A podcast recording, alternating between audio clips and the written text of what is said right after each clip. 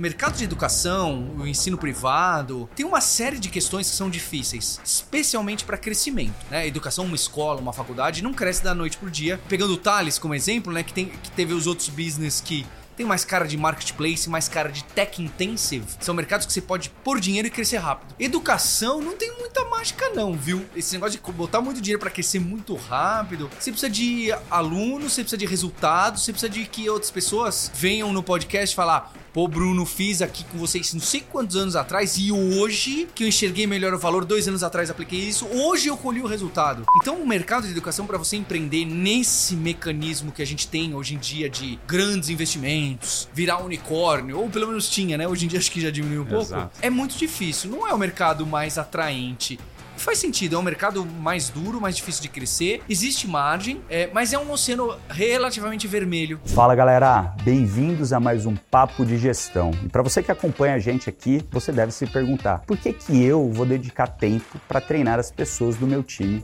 se elas podem ir embora. Porque se você não treiná-las e elas ficarem na sua empresa, aí sim você vai ter um problemão. Afinal, uma empresa é formada pelas pessoas que a compõem e o resultado do negócio depende diretamente da performance desses colaboradores. Sabendo do desafio que é treinar e capacitar a gente, nós desenvolvemos o G4 Skills, que é a plataforma de treinamento de times aqui do G4 Educação, que avalia as lacunas de habilidades e a maturidade do seu colaborador e cria uma trilha personalizada de desenvolvimento para cada membro do seu time, com as nossas formações aqui do G4. Para você conhecer o G4 Skills, eu liberei 7 dias de acesso gratuito à nossa plataforma. Basta você escanear o QR Code que está aqui nessa tela ou clicar no link do descritivo desse episódio. Então, aproveita, vai lá com o teu time que você vai aprender muito. E agora, esse episódio aqui do Papo de Gestão está sensacional. Espero que você goste.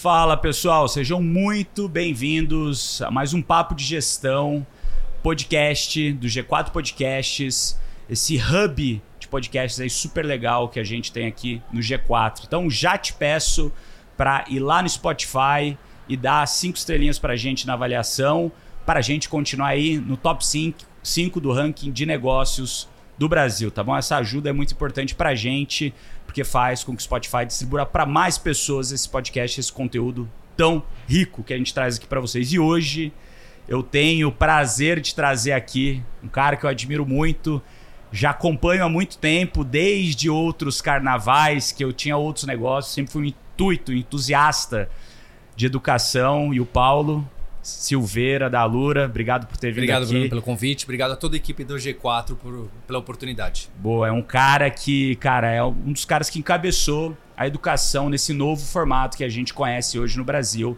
É um cara aí que revolucionou, no meu ponto de vista, o ensino de tecnologia no Brasil, algo que é tão importante no momento que ninguém falava disso. Então, Paulo, obrigado. A Lura hoje com mais, para mim, a maior plataforma né, de ensino de tecnologia do Brasil, com mais de 1.200 cursos lá na plataforma. Mais de 500 mil pessoas já tiveram já acesso, já passaram por lá, já foram alunos da Alura e mais de 500 colaboradores hoje, uma das empresas aí de educação para se seguir. E se você tem a tua empresa e precisa de educação de tecnologia nela, vai lá com a turma da Alura. É uma empresa que a gente gosta muito, que acredita e faça isso, traga, traga pro teu time se você já não tem, né? Que muita gente aí já tem. Paulo, para eu começar aqui esse papo, né? Você começou a empreender aí diretamente da faculdade é. É, e começou a empreender com seu irmão, né? Um negócio que muitas, muitas vezes não, nem sempre é. dá certo. Mas antes é. de eu entrar nisso, por que educação? Por que empreender com educação?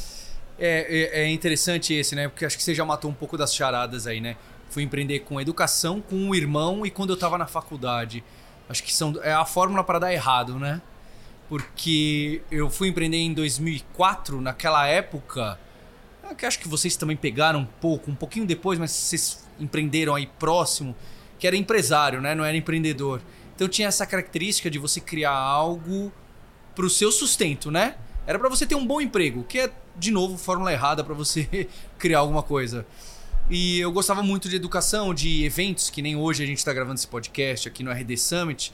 Eu gostava da comunidade, de trocar com as pessoas. É, e então eu já estava envolvido nesse mecanismo de fóruns. Naquele início dos anos 2000, os fóruns de internet, eles não eram centralizados. Perfeito. Então não tinha o Facebook, o WhatsApp e sei lá mais o que. Era completamente, os sites eram mais amplos, né? Não eram esses walled gardens que você tem regras para seguir, senão o Google não te põe, o Facebook não te põe. Era, a internet era como ela era desenhada para. Todo mundo tem uma oportunidade de falar e aparecer.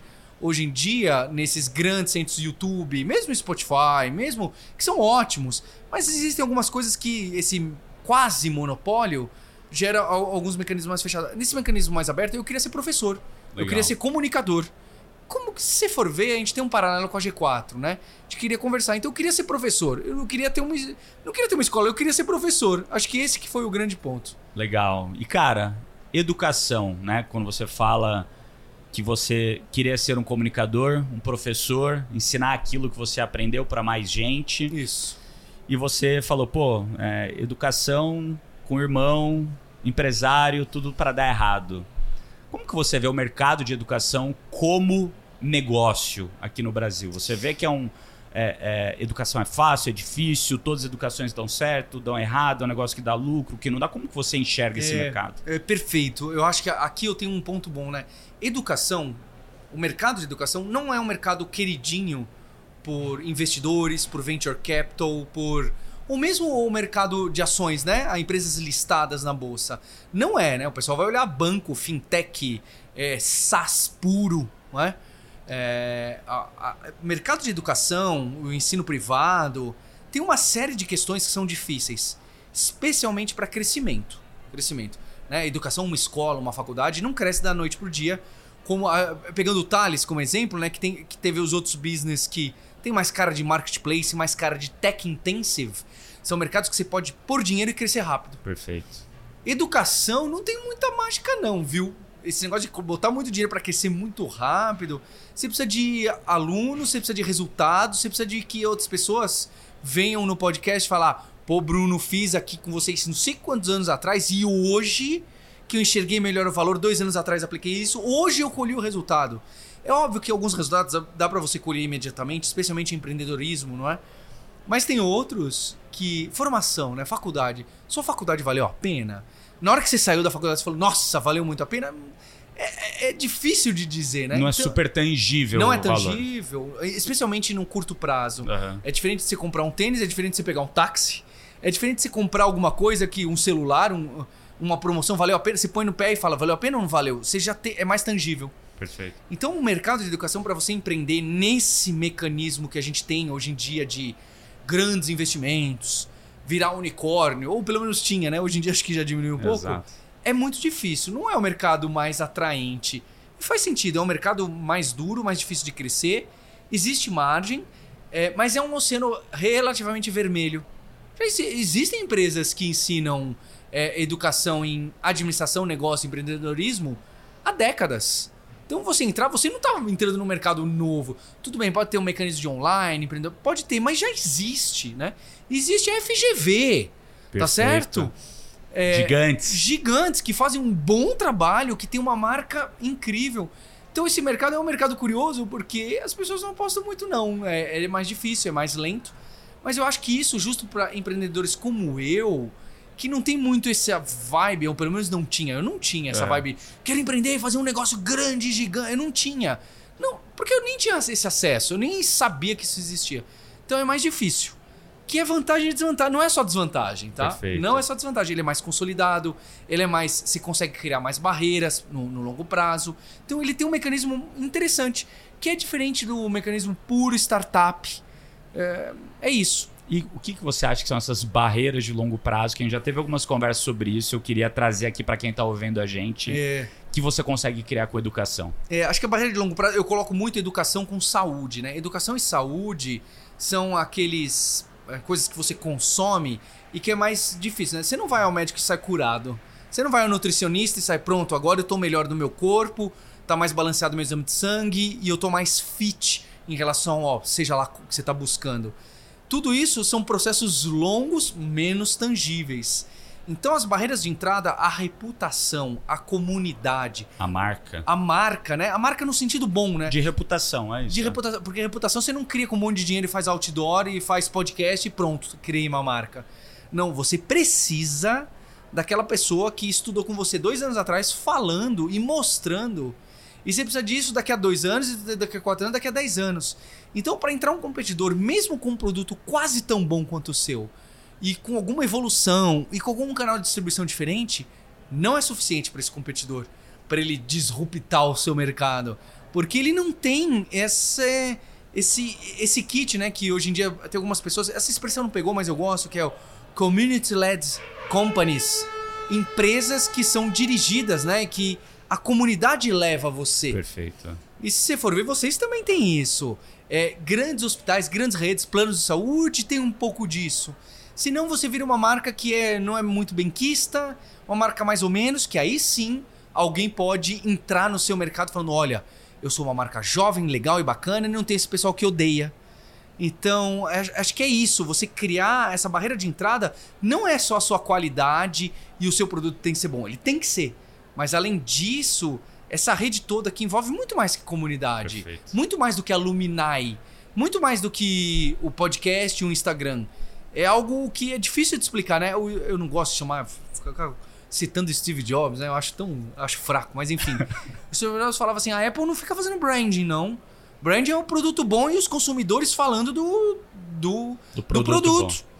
Então a gente investe nisso.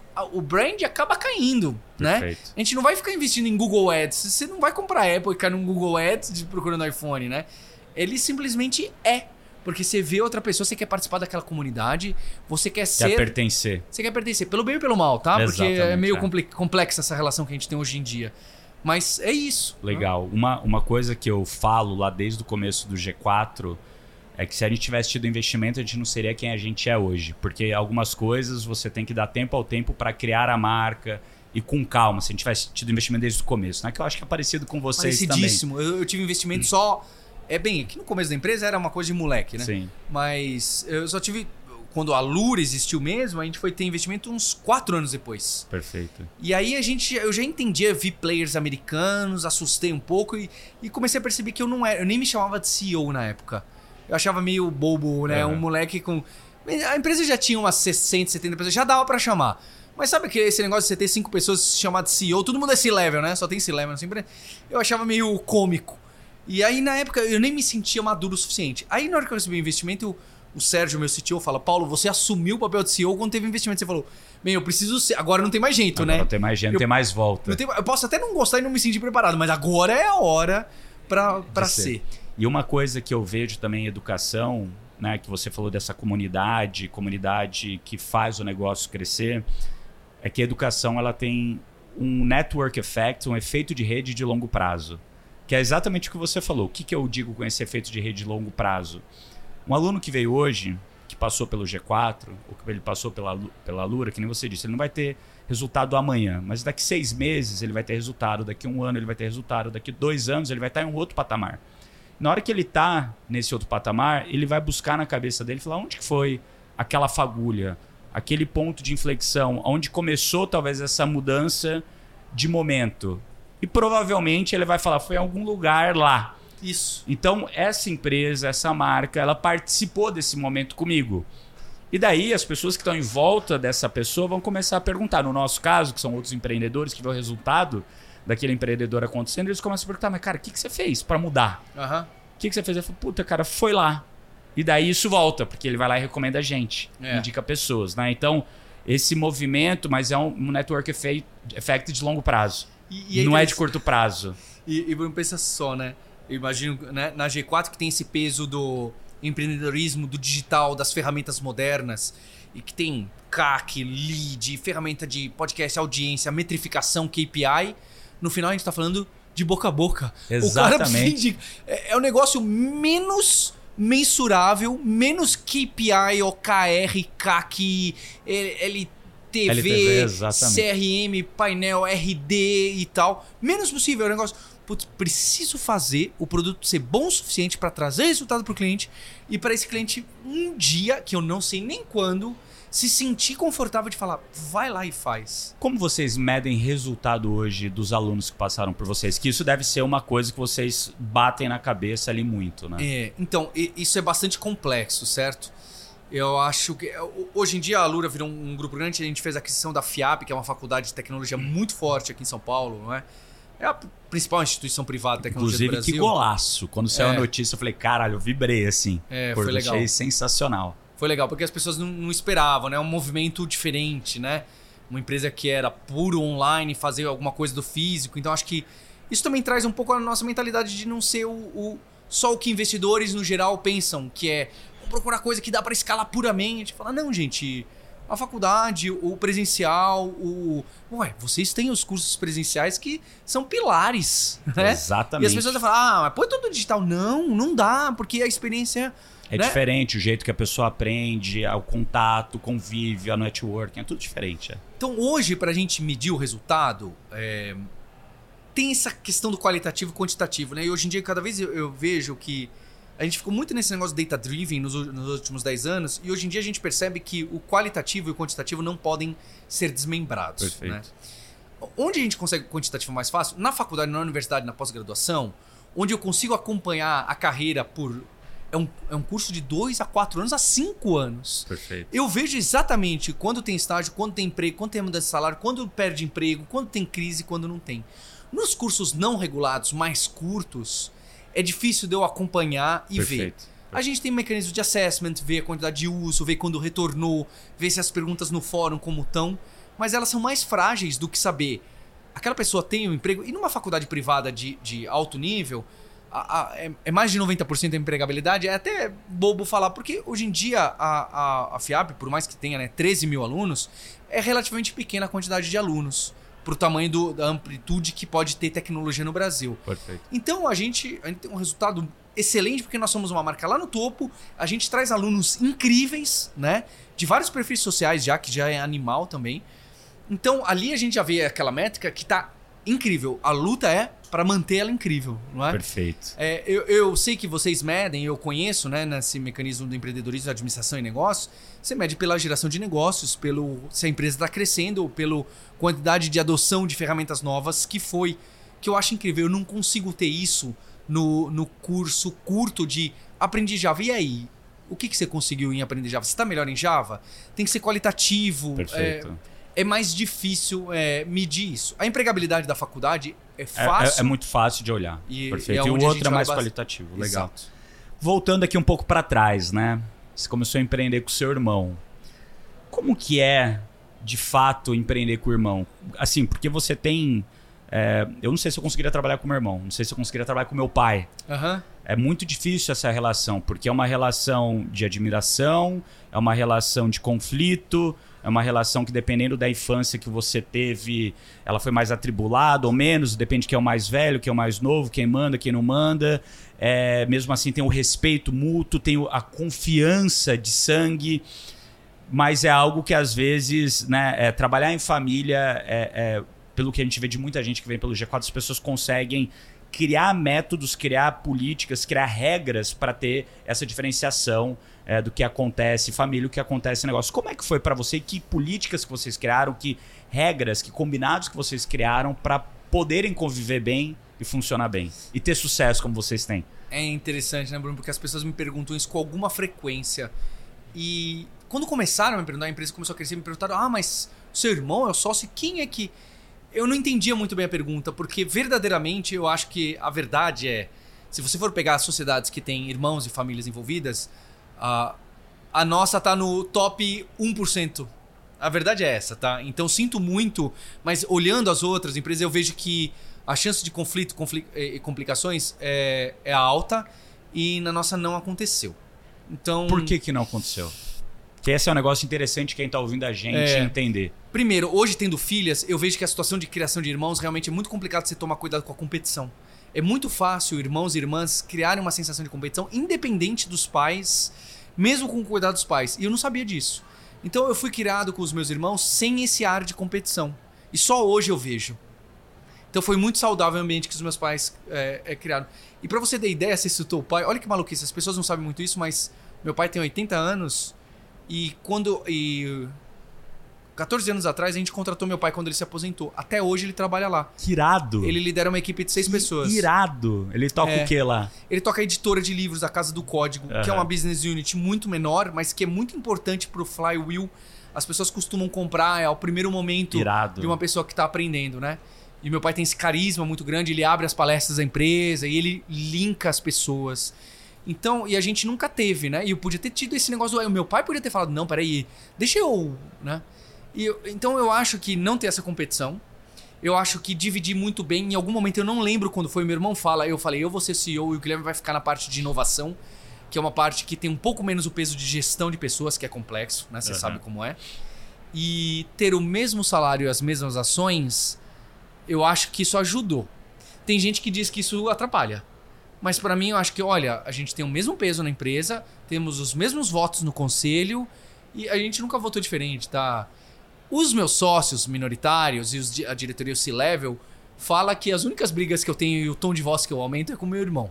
Que eu tenho essa liberdade com ele e às vezes quando a coisa escala, a única vez que eu faço nesse tom é só com ele. Eu sou uma pessoa muito talvez exageradamente muito Calma Calma. lá, pessoal. Eu fico tentando apagar. Eu passo pano, tá? Eu sou passador de pano. Sabe quando eu vejo o, o Thales aparece no meu Instagram falando assim: Ó, o líder não pode querer agradar todo mundo. Eu falo, hum, eu sei, mas eu faço. Bem, tem vários tipos de liderança Exato, exato. E, e cultura, mas eu entendo o recado Precisa dele. ser autêntico.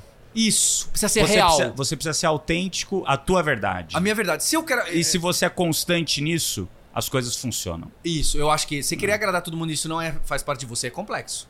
Agora, se é um mecanismo que você usa e que você usa pra dirigir a empresa, ótimo. Perfeito. E, e já teve alguma briga homérica entre vocês, assim, ou, ou não? Ou lá no meio da galera? Ou normalmente é que assim, né? Eu, Thales e Alfredo, a gente tenta não brigar, discutir na frente da galera, que é, um, é meio que a regra que eu tenho com a minha esposa, não brigar na frente É, dos isso, filhos. isso, né? é. Você se fecha num- numa sala, arranca o pau, quebra o pau, decide, concorda, concordou? Volta e todo mundo repete a mesma mensagem. Porque se a mensagem pro time, se a mensagem pros filhos tá desalinhada, vai dar problema, né? Exato. E, e- e os filhos e as pessoas que trabalham com você são bem inteligentes e sabem em quem, em que, em que pai consultar, né? Pai ou mãe consultar para conseguir aquilo que eles querem. A gente tem muitos disagreements e commit, né? A gente É. discorda em muita coisa, mas uma vez que a gente concordou em concordar, a gente concorda e une. E, É. e no, no, no uníssono a gente vai lá e- e, faz. A gente nunca teve nenhuma discussão na frente da galera. Mas vocês têm?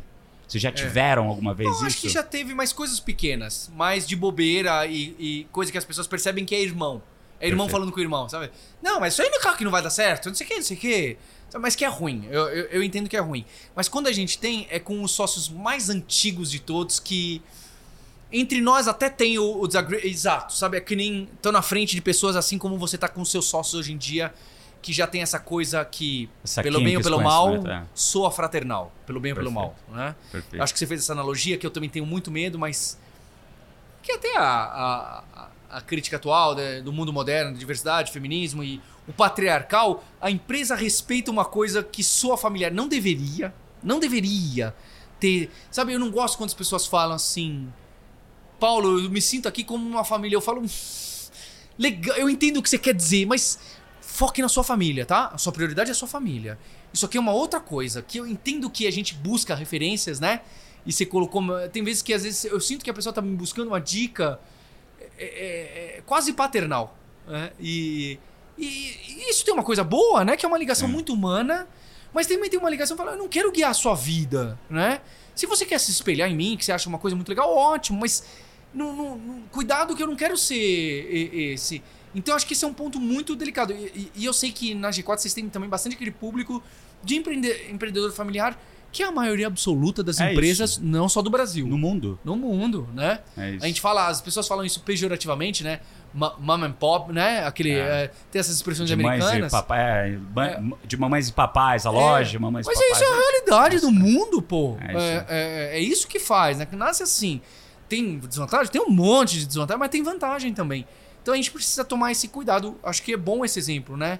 Assim como com os filhos, a gente fala: olha, não concordo, mas vou deixar passar. Porque tem coisas que, né, você tem que saber negociar, abrir mão e conversar. Senão é só você, né? Só você Exato. e você achando que é, é o super-homem, a super pessoa. O dono da verdade. É Do- isso. nossa, esse negócio do dono da verdade é a falta de humildade real, né? Eu falo aquele negócio quando as pessoas falam. Eu vejo as pessoas citando só, só sei que nada sei. Olha que humildade não é humildade. Isso é uma realidade, né? Quando as pessoas real, eh, têm essa realidade de que eu não sei tudo, isso não é uma humildade. Isso é É uma inteligência. É constatação. uma constatação da De um realidade, fato, um é isso. fato. É. Pô, não- pa- parabéns. Agora você entendeu o que é o mundo. Agora você entendeu o que é mundo. Você não é humilde. Não é humilde. As, as pessoas às vezes me confundem, me colocam como uma pessoa generosa e humilde, né? Na empresa as pessoas. Mesmo na vida, as pessoas. Paulo é um cara generoso e humilde, divide a sociedade, não sei o quê, e faz um. Não é isso. Eu constatei que isso é a melhor forma de gerir. Então é assim. Não é que eu sou um. As pessoas acham que eu sou bonzinho, né? Tem uma coisa, mas é porque assim é melhor de Perfeito. lidar. Esse mecanismo novo do.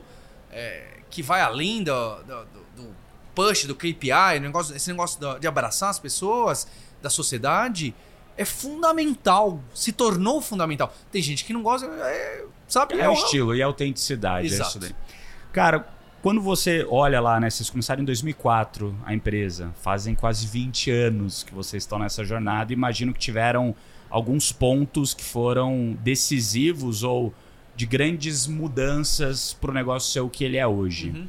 Você consegue, assim, olhando em retrospectiva para a Lura, falar, cara, quais que foram ali os três, quatro, cinco pontos que na tua cabeça mudaram o jogo para vocês? O que foi, por que foi, como que foi aquele momento? É um negócio super legal da galera ouvir e Excelente, entender. é, em 20 anos. E eu vejo, viu? Hoje em dia eu consigo. E é só depois que passa que Exa- você vê. Exatamente. né? E, e passa um tempo, né? Quando você tá longe ali do que aconteceu, É. pra você entender que aquele ponto foi marcante. Então, acho que logo no comecinho, lá em 2004, chegando em 2006, é a primeira coisa. A coisa que você faz muito bem, né? Então, se você é um médico e você tem seu consultório, e aí você começa a contratar. Você contrata secretário, secretário, você contrata pessoa para ajudar. Você contratar o primeiro médico, que é uma pessoa que vai ter o papel tão importante quanto você e que você acha que você faz melhor, esse é um momento incrível, porque você tem desconfiança. Porque você acha que, não que você faz melhor, mas que você tem seu estilo e você não quer. Você vai correr riscos colocando um novo médico no seu consultório. Faz Esse sentido. momento é, é, é, é muito desafiador, porque primeiro que você vai errar. Você vai contratar a pessoa errada para ser um papel do seu. Mesmo você sendo dono, ela vai ser seu par. Perfeito. Você vai contratar errada, ela Aquela vai. posição especialista ali. Isso, a posição especialista, a contratação dos especialistas que tem uma especialidade próxima da sua é uma dor incrível, especialmente para quem criou o business a partir da sua reputação. Ela precisa ser passada e vai doer e você vai errar. É, o outro, então, as contratações, grandes contratações e gastar dinheiro, né? E separar de enxergar a empresa, e eu acho que vocês falam isso muito na G4, né? Só como distribuidora de dividendos e como growth. Fala, não, mas eu tenho um salário tão. tenho uma distribuição de lucro tão boa, vou mexer aqui. E que é válido também, tá? Você quer ter uma empresa que é lifestyle, que não vai crescer muito, mas que traz, e tem um, um tamanho bom de growth, e que traz salários bons e etc. É super válido. Então, passar esse momento de falar, opa, vou tomar mais risco, tô vivendo tão bem aqui, né?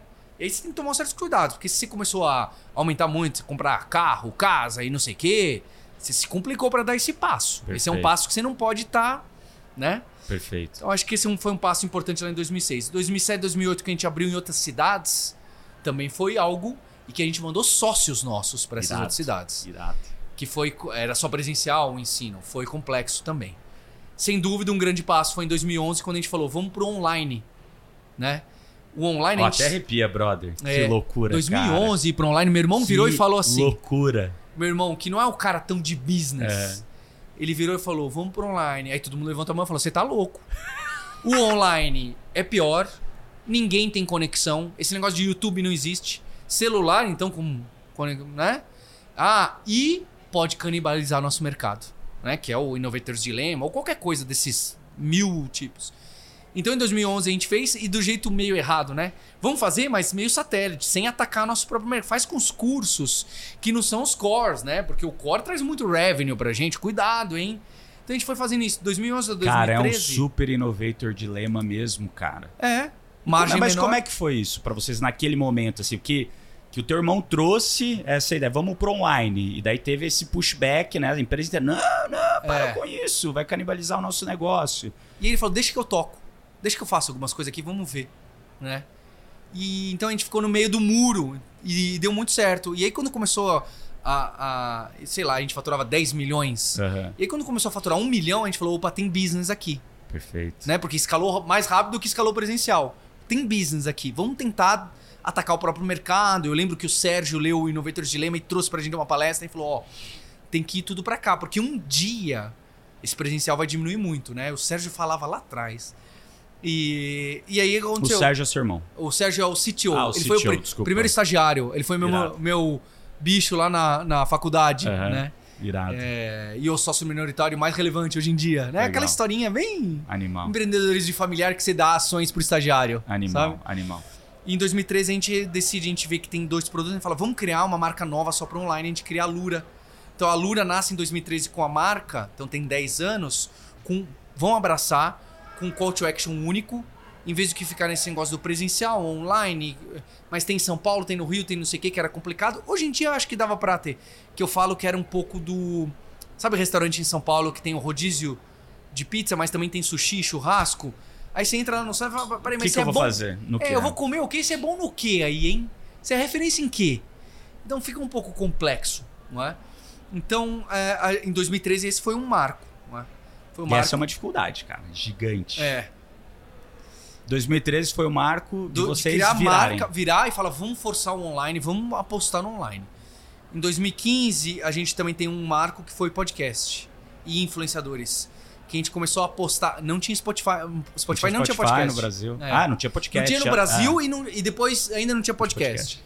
É, a gente falou, vamos apostar, porque um cara lá de Brasil falou: olha, tem esse negócio, tem um jovem nerd, tem esses podcasts que estão acontecendo, tem uma audiência muito. E a gente viu que o nicho de pessoas de ciência, nerd e que gosta de estudar. Quem é que tá vendo no YouTube vídeo de buraco negro? Meu amigo, quem tá estudando de buraco negro e, e- e a constante de Planck e entender por que, que a, a- a teoria das cordas ainda não tá provada e pode ser que algo mude tudo, é gente que quer estudar e quer entender como o celular funciona, não só jogar Irado. né? Então, é que nem o gamer que gosta de estratégia e RPG. Ele quer entender a história e como funciona o dado. Diferente de quem quer jogar Counter-Strike. Tem uma intersecção, tá? Não tô. Perfeito, perfeito. Então a gente descobriu que as audiências que funcionavam pra gente estavam em podcast, estavam até no YouTube na parte mais nerd, mais ciência. E aí a gente fez coisas com o Atila, com, com, com o Jovem Nerd, coisa bem nerd mesmo, que é de onde a gente veio. Eu e meu irmão éramos os caras malucos e que estavam lá falando de. pegando, abrindo o PlayStation pra soldar e ver o que acontecia. E a gente não tava indo na cervejada e nem nas festas. O meu irmão tava indo nas raves e pintando o cabelo na época que a galera tava na balada Vila Olímpia. Perfeito. A gente era um introspectivo. Hoje em dia a gente ganhou esses skills de comunicação, que são skills que você trabalha Perfeito. também, né? As pessoas acham que não, acham que eu sou um grande orador e nasci assim, né? Não nasci assim. Então, é, esse momento de entender as audiências foi, foi muito profunda. E depois vem um momento em 2007, certamente, que 2017, que a gente vai buscar investimento. A gente não precisava, a gente sempre foi EBITDA positivo, sempre distribuiu lucro, mas a gente precisava de uma profissionalização da nossa gestão. Quando que veio isso? Por que, que vocês falam? Precisamos profissionalizar. Da onde veio essa. Quem que provocou isso? Foi você? Foi seu irmão? Foi o Sérgio? Acho que foi medo da concorrência americana. Porque na época tava vindo o Udacity. Udacity. É, ele falou, cara, vamos ver os caras aí com mais de dinheiro. Ou... Até tinha um complexo de vira-lata, de falando, peraí, esses caras sabem muito mais que a gente, né? É, a Coca-Cola tá chegando aqui, eu tenho um, um refrigerante do, do interior. Tem a Dolly. É, é. Então, e provou que a Dolly. E a Dolly tem muito espaço, Porra, né? a Dolly é gigante, cara. Eu adoro a Dolly. É. Então, é, a gente ficou com medo mais do que devia, mas no final, minha, minha cabeça mudou, né? É, da- dava pra eu ter sido um empreendedor lifestyle. Dava pra ter sido. E que talvez tivesse mesmo um sucesso metade do tamanho, um terço do tamanho, e gerador de caixa enorme, e, só eu. Mas hoje em dia eu tenho um. É desafiador, né? Tem uma pressão maior, porque hoje em dia você tem sócios que. que Querem são rentabilizar, querem É, assim retornar como aquele valor, assim como você. Assim exato. como você. E aí você precisa orquestrar essas coisas, né? Com o australiano, com pessoas não sei o que que entendem da PUC do Rio, que entendem do finanças, não sei o que, que você nem entende. Que te traz um desafio intelectual muito E interessante. diferente, né? Diferente, diferente. Legal. É, um- É um outro jogo, uma outra E lá vocês coisa. captaram com quem nessa época? A gente capturou com a Crescera, é, com a. que antes se chamava Bozano, era o Paulo Guedes que liderava, e aí quando teve esse negócio do governo, ele saiu e mudaram de novo porque ele não queria ter com nenhuma empresa essa Conexão. dependência Ah, política, né? Ou influência, mesmo que. E, e- mas eles fizeram um minoritário e quem fez o maior é um. um hoje em dia é um fundo, mas é, antes era estratégico, que chama a SI, que é uma empresa australiana de 7 bilhões de dólares, mas que tem um fundo é, hoje em dia considerável. Que é tipo, eu vou colocar, eles são maior que o LinkedIn no Sudeste Asiático. perfeito. Então eles são muito em empregabilidade e um pouco em educação. Legal. né? É, que tem um, então a gente recebeu investimento de gente que já entendia, né? A Crescera fez o IPO da Abril, Da- da Anima, né? De coisas de educação, da depois. AFIA lá na Nasdaq. Então eles conhecem bastante de educação, a SIC também conhece bastante de a- de área. Então acho que esse investimento ser. Essa palavra smart money, etc., faz sentido, né? Você tem Perfeito. investidores que entendem seu business, ainda mais se é um business de growth diferente, né? Não é uma fintech que todo venture capital entende.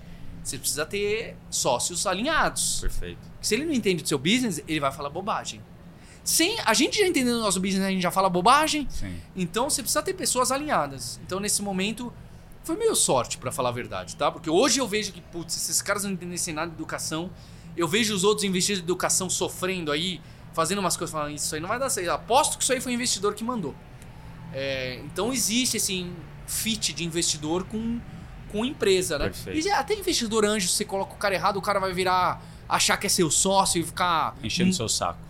Que Ah, não faz, meu amigo, o investidor anjo é tudo ou nada. Ele colocou dinheiro, você tem que saber que vai virar zero. E é a- isso aí. 95% vai virar zero. Você sabe disso? Ah, se ele não sabe disso, não coloque como seu investidor, né? Perfeito. Que ele vai virar. Ele, ele vai dar. Vai ser o seu detrator, vai te encher o saco. Pô, vou perder o dinheiro. Daí você vai ficar com uma dor de cabeça de ter que dar o dinheiro de volta pro cara e tocar o business. Só tocar o business já é difícil pra caramba. É. Muito bom. E aí, São grandes momentos. e, e aí, 2017, como que foi? E teve algum de lá pra cá? A gente teve um. A, a gente- a compra da, da FIAP, A compra né? da FIAP aconteceu com. Teve um capital, mas pra você ter ideia, eu. e- Em 2020 para 2021 a gente recebeu um segundo aporte dos mesmos investidores. A gente teve um monte de outros investidores que começaram a conversar. E aí os nossos próprios investidores falaram: não, pera lá, a gente põe. A e a grana. gente compra uma parte, etc e tal. Então eles compraram, hoje em dia eu e meu irmão somos minoritários na empresa. Mas quando a gente foi fazer essa aquisição de uma faculdade, a nossa certeza como empreendedores era tão grande na FIAP e nesse movimento. A gente sempre quis ser, pro- 20 anos atrás, nosso sonho era ser professor de faculdade. Que tesão. Então é um negócio de fazer doutorado, isso não deu pra fazer, mas enfim, quem sabe ainda um dia. A gente queria ser professor de 80 faculdade. anos, né? Igual seu pai. Exato, É. exato. meu pai ainda estuda, cara, meu pai Irado. é foda. Irado. E então a gente queria ser professor de faculdade. Então a gente tinha tanta certeza, depois que a gente conheceu um pouco melhor a FIAP e a cabeça ali do- dos executivos, também o empreendimento familiar. é, os investidores falaram, ah, então a gente põe o dinheiro no- no- na empresa e aí normalmente dilui os empreendedores. É. E o irmão falou, não, a gente também coloca, né? Vocês aportaram a gente aportou também, então a gente Tesão. aumentou o nosso risco, né? Sendo que a gente já tinha diluído o nosso risco. Aham. Então a nossa convicção no, no sistema de ensino clássico, mais evolutivo do que disruptivo, é tão grande e- e que a gente vê que a faculdade tem um papel muito importante e terá um papel muito importante. Claro, vai haver, assim como a G4 e a Lura tem esse papel, ma- mas tem, sabe? Existe o, o- existe esse papel de uma instituição onde tem cabeça só pensando não tanto no mercado e mais no acadêmico. É essencial pro ecossistema e, e pro sistema, né? Vai continuar sendo, vai mudar, vai mudar. Mas esse, esse espaço existe. Então a, a- a faculdade principal de tecnologia do Brasil vai continuar desempenhando um papel fundamental. E é isso Perfeito. que outros investidores não viam, e os meus investidores falam: não, vamos, é isso mesmo. E quando vocês estavam procurando investidor, vocês receberam muito não de outros? Como, Ah, é, que, como é que teve esse casamento lá? Como que vocês caíram na bolsa? Vocês conversaram com quantos até chegar neles? É, ali atrás, olha que interessante, hein? A Crescera foi o primeiro fundo que veio falar com a gente. Irado. E a gente não entendia nada. Foi, foi- falar com a gente em 2013. O Leão, que tá na minha board até hoje, hein? Dez anos depois. Irado. Entrou. é.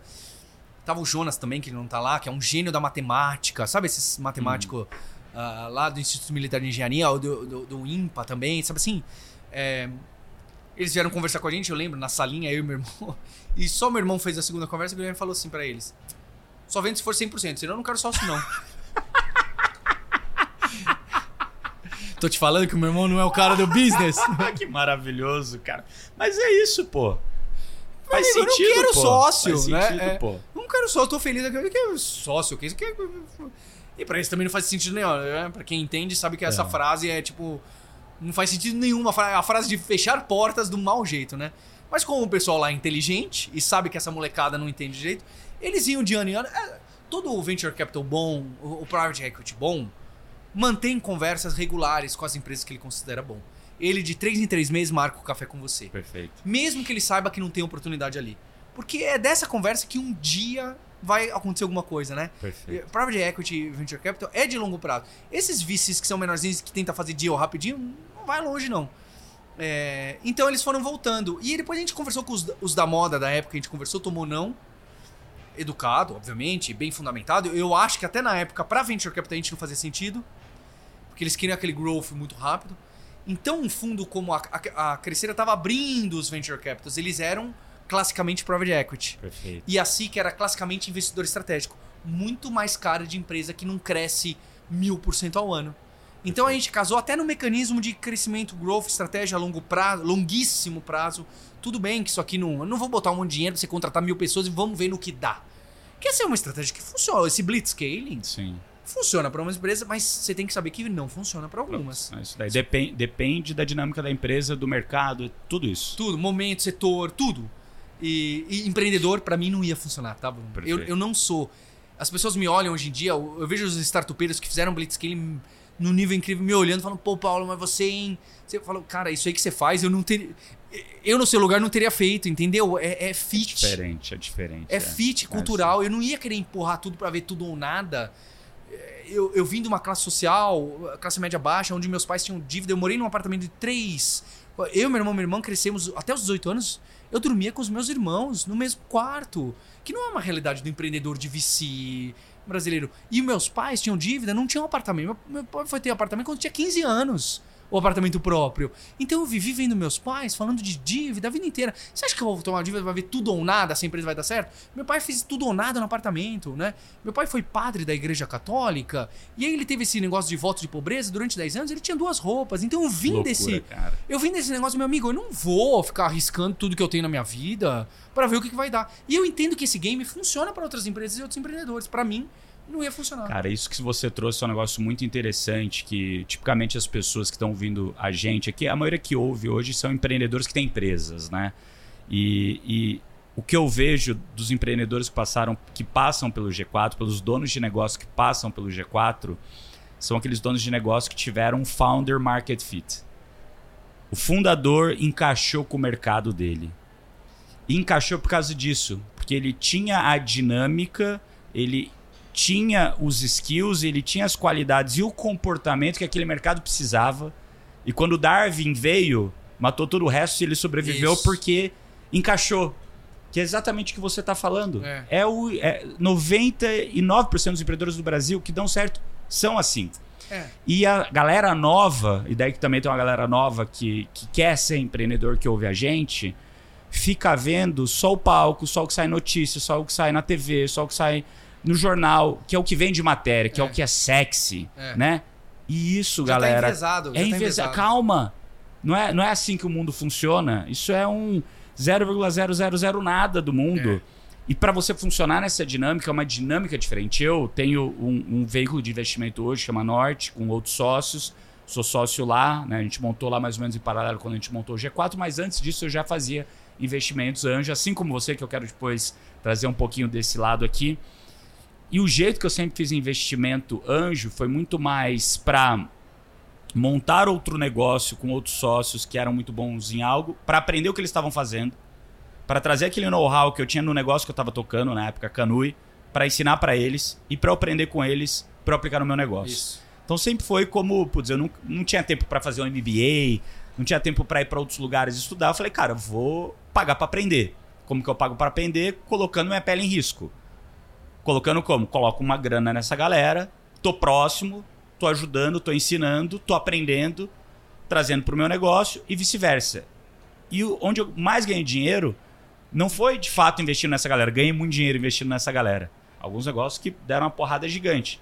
Mas foi pegando o que eu aprendi, e colocando nos meus É. negócios. É. Porque isso foi o que fez, né? é, os meus negócios darem mais certo. E daí, quando eu vejo essa molecada, né? Depois a gente montou esse veículo para investir, onde a tese é venture capital, que é 01. Que é ou você vai investir num cara que vai dar tudo certo, ou vai dar tudo errado. É uma pegada diferente desses meus investimentos que eu fazia na física. Que é onde eu tenho mais participação, onde vai mais devagar. Mas se deu certo, putz, vai ser uma empresa que vai, vai valer 100 milhões, 200 milhões de reais, que é muito dinheiro.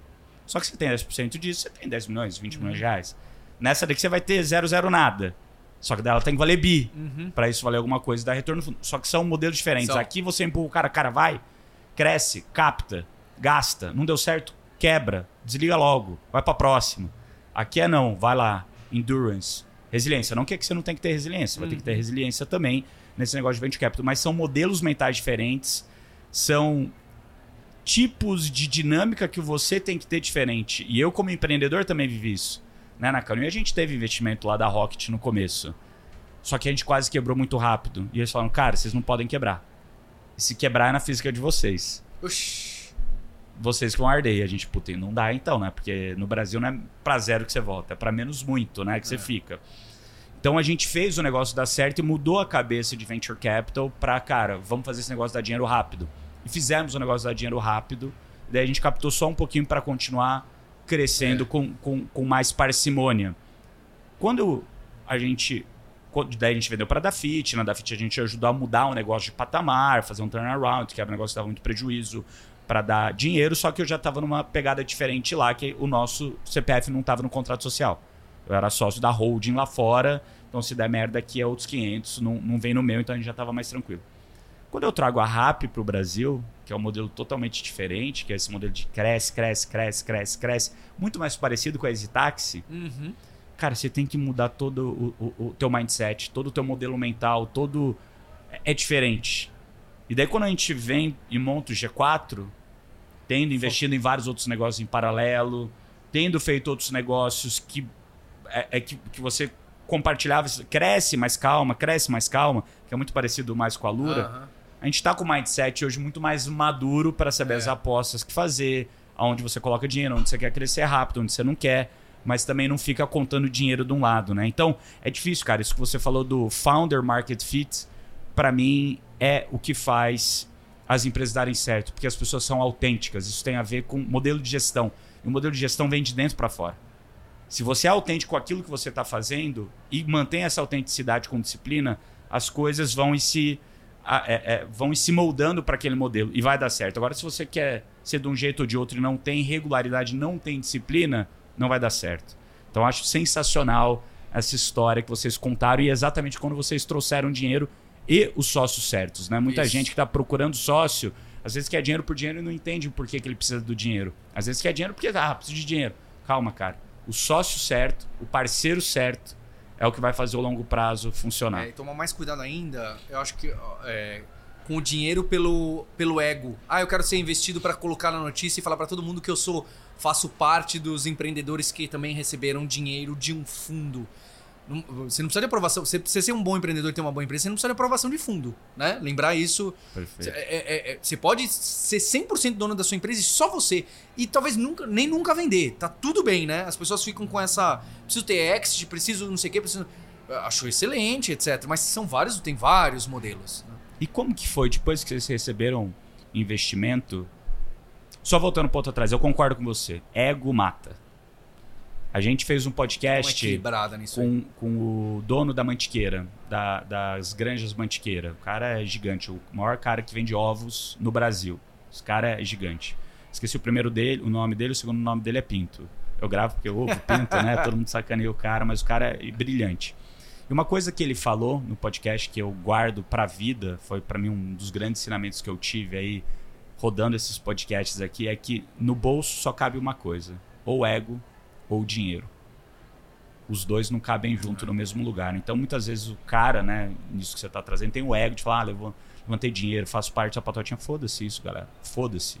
Isso é um milestone, é um checkpoint, é um ponto que você tem nessa curva que vai te ajudar a chegar mais longe. Mas levantar dinheiro por dinheiro não faz É. o menor sentido. E daí, trazendo aqui o ponto de quando vocês levantaram dinheiro. Imagino que as coisas mudaram, porque agora vocês têm sócio, vocês vão, vocês precisaram se profissionalizar mais. Imagino que nesse momento também veio uma cobrança um pouco maior por crescimento, por resultado que vocês já viam nesse crescimento, nesse resultado bem, mas veio uma cobrança maior e vocês saíram ali de uma empresa que lá atrás tinha 60, 70, nesse momento talvez estavam com 150, 200, não sei o tamanho que estava ali em 2017 quando vocês captaram, para uma empresa hoje que tem mais de 500 colaboradores, Hoje, com a FIAP, e com- a gente tá em 950. Quase mil pessoas. É. O que, que mudou em relação às dificuldades que vocês tiveram de gerir esse crescimento ao longo do tempo? É, mudou tudo, absolutamente tudo, né? É um desafio que você não tá preparado, ninguém tá preparado, é, mu- é muito complexo. Mas, em especial, logo no investimento, em 2017, eu não senti que mudou muito a pressão. Porque ainda no Venture Capital você tá lá no meio de. É engraçado isso, né? As coisas não são tão bem alinhadas. No, no, no mundo as coisas já não são alinhadas. No mundo corporativo com investimento, então elas são pouco alinhadas. É, tinha. Eu lembro que em 2017 a gente que foi um ano que a gente teve crescimento baixo. A gente teve um crescimento de uns 19%, 20%. Todo mundo ficou super frustrado, os investidores também. É, acabei de colocar dinheiro, só cresceu, É, essa loucura foi essa. Ficou, mas assim, não é uma bronca. É, é- é curioso, eu não sei explicar como é. E tem a sua própria pressão como empreendedor. Pô, recebi dinheiro dos outros, tenho novos sócios, eu quero. Né, você se sente responsável, né? Tem um nível aí, né, que você precisa. Pô, são novos sócios, quero que eles também.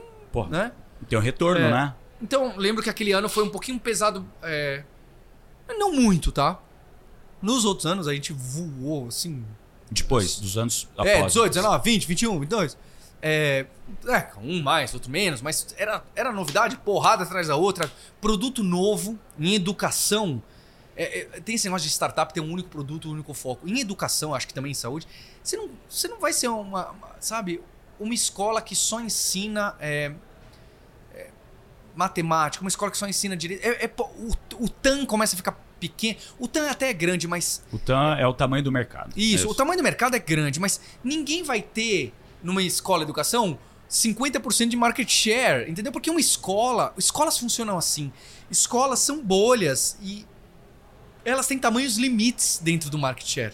Assim como um hospital não vai Perfeito. ter todos os pacientes. Porque ele Não é- atende aquela região. atende a região, tem um nome na região, tem uma especialidade, etc. Perfeito. Se você quer crescer como conglomerado de educação de saúde de algumas coisas, você precisa ter novos produtos e, e- e novos mecanismos para atingir aquela provavelmente mesma audiência.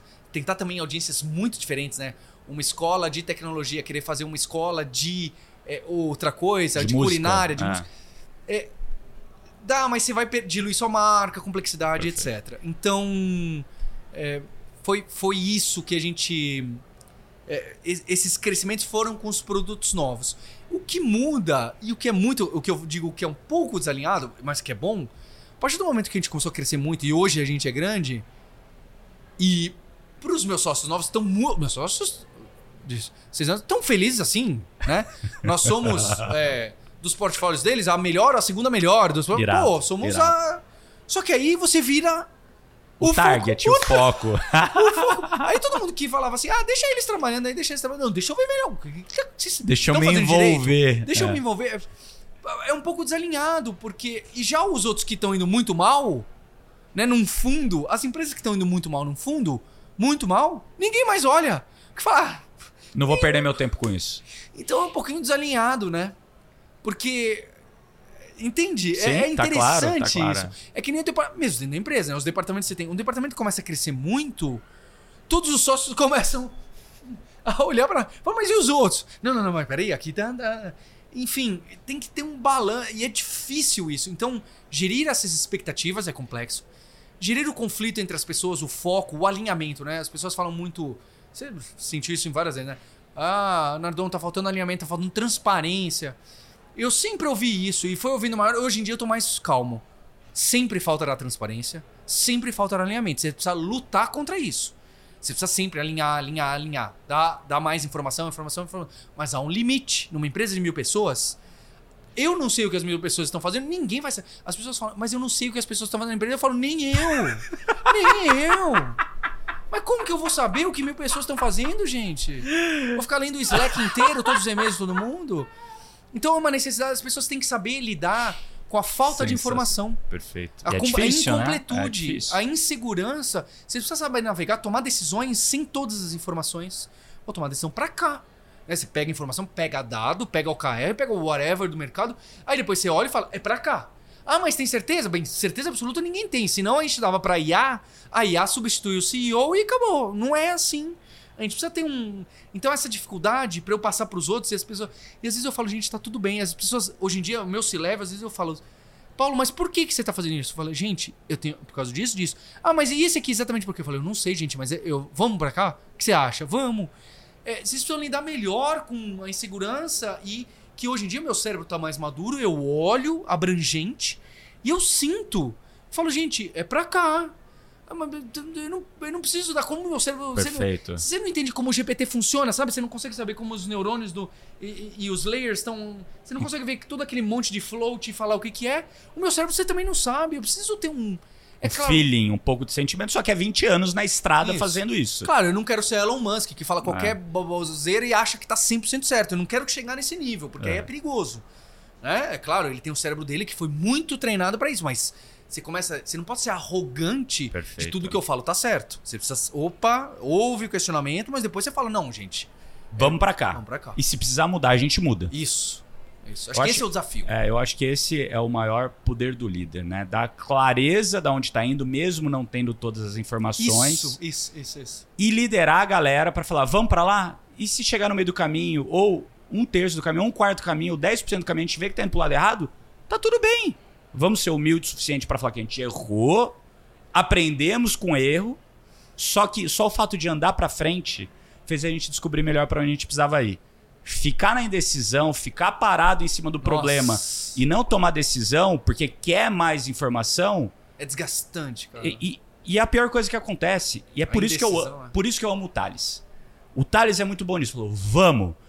Calma, cara. Não, vamos, brother. Vamos que no caminho a gente aprende.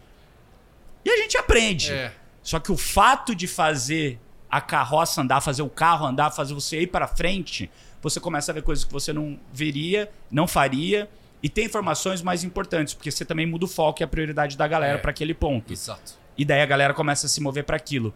E às vezes a, a galera acha que trabalhar muito, conseguir mais dados, conseguir mais informações para tomar uma ação, e eu não tô falando que para não Isso. ter informação não É, ter não tá dado dando para tomar. aqui, eu também não. Eu- Exato. eu- eu não- não um tô falando para fazer isso, mas num podcast de negócio, a gente não tá querendo dar regra absoluta pra Exato. nada. Mas muitas vezes as pessoas procrastinam as coisas, achando que estão trabalhando, achando que estão tomando decisão melhor, e na verdade elas só têm medo de tomar decisão. Isso! É Elas estão enrolando porque estão com medo. Ah, Com não, medo. peraí, peraí, espera, espera mais um pouquinho, porque eu acho que aqui. Ah, espera mais um pouco. Espera um... Eu faço isso, eu caio nessa situação. Todo mundo. E aí o meu se leva me ap- quando eu faço isso, porque eu aponto pra eles, falo, gente, isso aqui vai andar ou não vai? Vai pra um lado ou não vai? Agora, quando eu faço esse erro, eles me apontam na hora. Falo, Paulo, você não tá tomando a decisão. e aí é angustiante, porque eu falo, é verdade, né? Eu, eu tô com medo, né? É, tá bom, é, calma lá. É. Animal, cara, muito bom. E a gente chegando aqui já pro final desse podcast, queria ficar aqui duas horas trocando ideia com você. O papo tá muito bom. Cara, é, você falou ali um pouco, né, sobre a importância que teve podcast, influenciador, toda essa parte de criar comunidade. Como que você vê isso hoje, em 2023, com tantas com tantos canais novos, né? Você tem o YouTube, você tem o Spotify, você tem o Instagram, você tem o Twitch, você tem. Como que você vê essa parte de influência? é, é, e não só isso, né? Evento, que nem a gente está aqui no RD Summit, onde você tem um- uma. é, eu fiz uma palestra aqui para quase 5 mil pessoas, o Alfredo fez uma palestra para 7, 8, 9 mil pessoas, onde você tem a capacidade de tangibilizar algo que as pessoas veem online ou ouvem você, né? Que é aquele momento que eles estão te dando ali 100% da atenção deles. Como que você vê esse novo mundo de influência? Que é uma É. coisa que a gente tem discutido bastante também. É, esse mercado de influência, de atenção, a verdade é que assim, e- ele é real e ele é, ele é- eu- vejo ele como totalmente necessário. Pelo bem ou pelo mal, de novo, tá? Porque isso exige de que na sua empresa. É, é- é a minha visão, tá? A minha visão é que na. Salvo grandes conglomerados, corporações, mas numa empresa até tamanho médio, é, al- algum dos sócios precisa assumir uma frente como líder referência. E que isso no futuro vai se tornar influência. Então, eu não tô falando que você precisa palestrar para 9 mil pessoas. Mas você precisa ser a referência para que um dia, daqui a 10 anos, alguém vai te chamar para algum evento é, e fala, poxa, deixa eu ouvir o que o Nardon tá falando, porque ele é um cara que fez, ele faz bem o trabalho dele, ele é uma referência no trabalho dele. Você, como sócio, algum sócio precisa, e precisa ser sócio, precisa assumir uma frente de referência, que é meio bobo, né? Porque tem esse negócio de ídolo, de influenciador, tem esse negócio meio ególatra né? Que é meio. Você tem que saber combater, você tem que tomar cuidado com isso. Esse negócio meio Instagram, Facebook, todo mundo quer ser famoso, todo mundo quer ser TikToker. É uma realidade. As pessoas estão esperando por isso, as pessoas estão relacionando com marcas, com pessoas. De novo, tá? Você não tem como lutar contra a realidade do mercado. O mercado pede isso. Então, se você vai fazer ou não, é uma decisão sua. Mas Perfeito. se você não fizer, você está numa situação mais complicada. Você precisa ser referência e você precisa se manter atualizado e mostrar. Isso é meio chato porque pode se tornar um pouco falso. Você tem que tomar cuidado para isso ser como você falou, precisa autêntico. ser autêntico. E, e, não, é, não é fácil de você se encontrar sua autenticidade como influenciador. Perfeito. Não é fácil. Porque você vai se forçar no TikTok na dancinha? Você vai se forçar numa palestra, pagar para dar uma palestra para mil pessoas, sendo que você. Não é que você não é bom palestrante, você não é isso. Você pode até ser bom na, na hora, mas não vai. Então você, você precisa dar palestra para mil pessoas e fazer live com 100 pessoas mil vezes. Isso. isso é trabalho, isso é desgastante, isso toma seu tempo como decisor.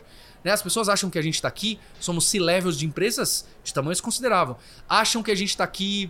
Isso aqui é trabalho. Só trabalho. Isso aqui isso aqui está postergando decisões importantes. Coisas que os nossos colaboradores olham pra gente, eles não falam isso, né? Pô, esse cara tá gravando podcast. Tem assim. Isso aqui é um trabalho importante para a empresa, porque guia, alinha os próprios colaboradores que ouvem da G4, que ouvem o podcast. Isso aqui é trabalho. Isso aqui, para mim, esse mecanismo de influência. E aí, se você vai ser YouTube, palestra, ou escrever um livro, ou se você vai ser só na comunidade dos médicos, você, é, eu diria. Eu vou usar a palavra fundamental. Infeliz, eu, eu diria, infelizmente é fundamental. E eu faço parte disso, tá? Eu gostaria de ter mais tempo para fazer outras coisas eu na empresa. Eu tô no teu time, somos iguais, cara. Eu, eu gostaria de. Sabe, esse negócio do Instagram e tal. Eu fico pensando, putz, preciso fazer um negócio do Instagram, né? E não é que eu não gosto, é que vai me tomar o tempo de outras coisas que eu gostaria muito de fazer. Né? O Sérgio, meu CTO, lá fazendo as coisas da inteligência artificial, eu falo, caramba! E ele vai me trazendo as coisas novas e com o time que tá de inovação. Eu queria ver isso, eu não posso, né? Porque eu preciso também influenciar. Preciso mostrar que, que a gente tá fazendo inteligência artificial, que é o que eu tô fazendo aqui. Então hoje isso se tornou essencial. Você precisa encarar se você quer levar sua empresa para um próximo patamar. Irado, cara, muito bom, muito bom ter essa visão tua. Indo para a reta final aqui, fazer um bate-bola, algumas perguntas para você. Você responde mais rápido, tá? O que que para você faz um bom gestor? Ah, são, é, eu, eu sou o cara ruim do bate-bola porque eu sempre fico com. Mas pode eu ficar, não posso, não tem problema. Eu não posso trazer uma, uma palavra só, né? Mas a ideia não é só uma palavra. É... Mas o que faz um bom gestor? Eu, eu não sou um cara bom. Eu, eu não sou um bom gestor. Eu, eu, não sou um. Deixa eu refrasear. Eu não sou um excelente gestor de pessoas. Eu sou um excelente líder. É assim que eu me vejo. E aí, o gestor, essa capacidade do feedback, de você desenvolver a pessoa estrategicamente e com PDI, etc., eu falto com isso. Mas eu sou um bom ouvinte. Eu sou um bom ouvinte. Então, eu acho que para você é, ser gestor e líder também, você precisa parar e, e ouvir as pessoas. E atender as pessoas, entender o background de onde elas vieram de que cidade elas são, de que bairro elas são, como elas fazem para chegar na empresa, quais são as dificuldades que elas têm com a família. E você entendendo isso, entendendo esse background, você vai entender o alinhamento, as iniciativas, o que, que essa pessoa quer chegar na vida dela. Porque essa mistura de família, empresa, não sei o que, é nociva para um monte de coisa, você precisa entender de onde ela vem para você entender para onde ela quer ir. Senão, você está sendo só ordens e KPIs, que são importantes. De novo, é que nem o negócio do dado, não é? É para você ver dado, é para você ver KPI mas você precisa ter um contexto qualitativo das pessoas. Então Irado. acho que você entender pessoas, ouvir pessoas é fundamental. Irado, eu tenho. Eu acredito muito no que você fala, cara. Eu sou muito parecido nesse sentido também de ouvir, entender de onde a pessoa tá, o que, que ela quer, para onde ela quer chegar, e daí você consegue dar o melhor direcionamento, seja na empresa ou seja fora da empresa. Porque no fim do dia, a, gente, a minha visão aqui, a gente está aqui como ser humano para evoluir. Isso. E se é evoluir, você tem que ajudar os outros a evoluírem. Mesmo que não seja com você, porque eu tenho certeza que fazer o bem para alguém, esse bem vai voltar no fim do dia. Exato. Né? Cara, segunda pergunta aí para você. Se você tivesse, né, uma cápsula, uma cápsula do tempo não, mas conseguisse voltar para o passado e te dar um conselho quando você estava começando, Que conselho que você daria para você quando você estava começando? É, para não seguir os playbooks. Não seguir, não. Para você ser criterioso em relação a playbook. Porque você vai ter vários playbooks, é o que a gente está discutindo aqui. Você tem é, mil formas de fazer Blitzscale ou não, receber investimento ou não, focar em lifestyle ou não, usar influenciador ou não. Tudo, tudo isso tem um ou não. E isso pode ser válido para o seu mercado, para o seu fit com o seu mercado, para você como founder. É, como a dica que você deu, né, do founder fit, é raro o founder de uma health tech que não teve família, amigo ou não trabalhou em, em health. É raro para não dizer assim. É, é, é Quase impossível. Existe, tá? Existe. Existe. Mas é mais difícil. É, então, os playboy, isso é muito mais importante, o seu fit de como você lida com a sua empresa. Empresa é uma coisa orgânica, é uma coisa que não tem regra. Né? Eu tava falando de M&A da empresa, né? O, o Eric da, e, e, o Bruno tava conversando comigo, e aí, como que tá com a FIAP? Com... Eu falei, poxa, cada um é de um jeito, né? É muito diferente. Aí o Eric falou, é, a gente sentou com o pessoal, né, do, com, do, do iFood para entender de M&A durante três horas e quando a gente decidiu, falou, cara, não tem regra não, meu amigo. Cada organização é uma, quem responde para o quê, se vai ter meta, se vai ter earnout, se não vai ter. Cada um é um, você precisa respirar muito e entender muito. Então, é óbvio que quando você é muito pequeno, alguns playbooks funcionam muito bem. Perfeito. Né? Porque tem coisas que você não fazia. Você Perfeito. não fazia lead scoring. Perfeito. Você não fazia venda por e-mail, por WhatsApp. Pô, vai funcionar. Agora, quando você começa a ficar um pouco maior, tem coisas que é muito adaptável. Então, tome cuidado com o que todo mundo está fazendo. Perfeito. Veja o que todo, o que todo mundo está fazendo. É muito importante, mas o que você vai fazer pode ser diferente. Perfeito. Eu, cara, eu gosto muito de dizer assim, né, que quando eu vou pegar conselho com alguém sobre qualquer coisa que eu estou passando na vida, passando na vida da empresa, eu gosto de entender o porquê a pessoa chegou lá e tomou aquela decisão. Eu gosto de entender um modelo de decisão da pessoa. 90% do que a pessoa vai me falar de conselho, eu vou jogar no lixo, mas tem 10% que vai se adaptar ao que eu estou vivendo hoje. Se eu tentar simplesmente copiar e colar um modelo, que é isso, o framework, o playbook que a pessoa está fazendo, para minha realidade não vai funcionar.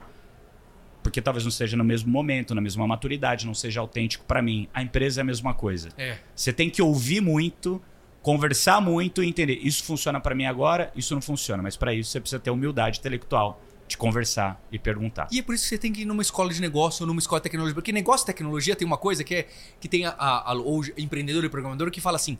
Você não tem que fazer escola, universidade de negócio, tecnologia, porque você aprende fazendo. Gente, eu acho assim, é uma ignorância. é uma ignorância a pessoa achar que ela não precisa estar tá numa sala de aula ou conversar ou, ou nem de ouvir uma aula expositiva. É, o aprender fazendo é esse momento é o quando depois que você digeriu, você fala, não, pera lá, agora deixa eu testar um pouco, oh, vamos um pouco para lá, deixa eu aprender mais. É um ciclo. Exato. O aprender fazendo é você aprende e você faz. Aí você aprende e você faz. É um ciclo. É um ciclo e é as pessoas ficam, ficam tentando quebrar, né? É, é, é ah, quer aprender negócio, o quê? Empreender, você tem, vai lá e faz. Eu, eu, eu, tenho um exemplo, eu ainda vou fazer no LinkedIn, né? Eu vi que o, Ta, o Thales postou uma foto com uma... Vamos, ele, ele vai gostar, vou mandar para você, para mandar para ele, né? Fazendo uma invertida lá no yoga. Eu treino há seis anos calistenia, né? Então eu faço muito handstand e coisas de, de ginástica olímpica, né? Ginástica olímpica, é handstand, hand balance, né? E o meu professor, que é um cara de 1,90m, bombado, de 100 quilos, né? É, ele me dá aula, né? De, eu faço hoje movimentos da ginástica, né? Eu faço press handstand, eu, eu tô perto do one arm, etc. Que o meu professor não faz. E eu aprendi com ele. Eu, isso para mim é um negócio tão. É desfregar tanto na cara das pessoas. O meu coach, eu faço movimentos dois níveis acima que ele faz. E ele que foi me ensinando. Falou, não, isso aqui, isso aqui.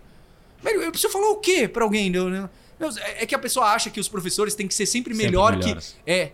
É que nem ele achar que o CEO tem, tem que ser melhor que todos os funcionários da empresa. Isso é uma loucura que eu não sei. Quem, quem, quem pensa assim não entendeu nada de. não sabe trabalhar, né? Perfeito. É que nem o programador que acha que o CTO ah, mas meu CTO, eu fiz um negócio aqui, meu CTO nem conhece essa tecnologia. Mas meu amigo, ele te contratou por causa disso. Exato. É por isso que ele te paga o salário, senão ele não te contratava. Então, acho que é, é, é muito interessante que a organização, você precisa aprender, estudar, tudo isso faz parte. Né? Irado. Última pergunta para a gente fechar aqui, que está dando o nosso tempo.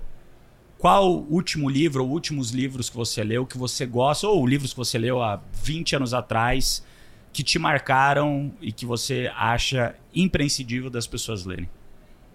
Então eu, eu, eu vou também confessar, eu não sou o cara do livro de negócio, tá? Não, não precisa ser de negócio. É, É. qualquer coisa. Ah, então eu vou dar um que me. Que me Pode ser de É. literatura, pode ser o Pequeno Príncipe. É. Então eu vou dar três, coisa. três de literatura curtos, porque aí ninguém fica com medo de.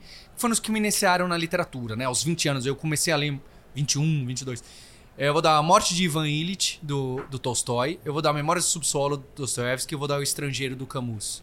Que são livros de literatura clássica que às vezes assusta a pessoa fala, pô, tô falando de livro, livro velho, livro de coisa velha. São livros relativamente fáceis de ler, é, fáceis de ler, curtos, e que você vai ver que as pessoas já pensavam e passavam por problemas e que tem uma visão social ampla, ampla dos problemas da vida, dos problemas das pessoas. 100, 100 anos atrás, 150 anos atrás, as coisas que você passa e que você vai passar, as pessoas já passaram, já escreveram sobre isso de uma maneira sucinta e que vai te atacar. Então, se você lê um negócio curto, de 66 páginas do, do Ivan Illich, esses livros são um dos poucos livros, esses três são um dos poucos livros que eu li mais de uma vez na vida. São livros que você vai ler e você vai falar, cara, o cara tá falando da vida e meio 150 anos atrás, o cara tava no meio do. do- lá da Dacia, no- no- na neve, escrevendo um negócio, não tinha nem luz elétrica, e ele tá falando. Eu me sinto assim, né? Então, se isso acontece e você vê algumas. Você vê outras coisas que não batem, algumas coisas batem. No empreendedorismo, no seu trabalho, você precisa ler, você precisa estudar. Porque você vai ver coisas que servem e coisas que você não, não servem. É a mesma coisa. Os clássicos de administração e etc. também precisam ser lidos. Mesmo que hoje em dia já não. Não se aplique mais a não isso. aplica mais, mas você precisa entender de onde a gente veio. Perfeito. Muito bom, Paulo. Obrigado. Valeu. Papo Obrigado. sensacional. Galera, lembrando aqui, estamos diretamente com o Papo de Gestão aqui do RD Summit, esse evento sensacional que a RD faz uma vez por ano. Queria agradecer vocês de terem ficado até agora e convidar de novo para vocês avaliarem a gente com cinco estrelas lá no Spotify, ajudar a gente a ficar no top 5 de negócios de podcasts aqui no Brasil, beleza? G4 Podcasts, Papo de Gestão, grande abraço, até a próxima, galera. Falou!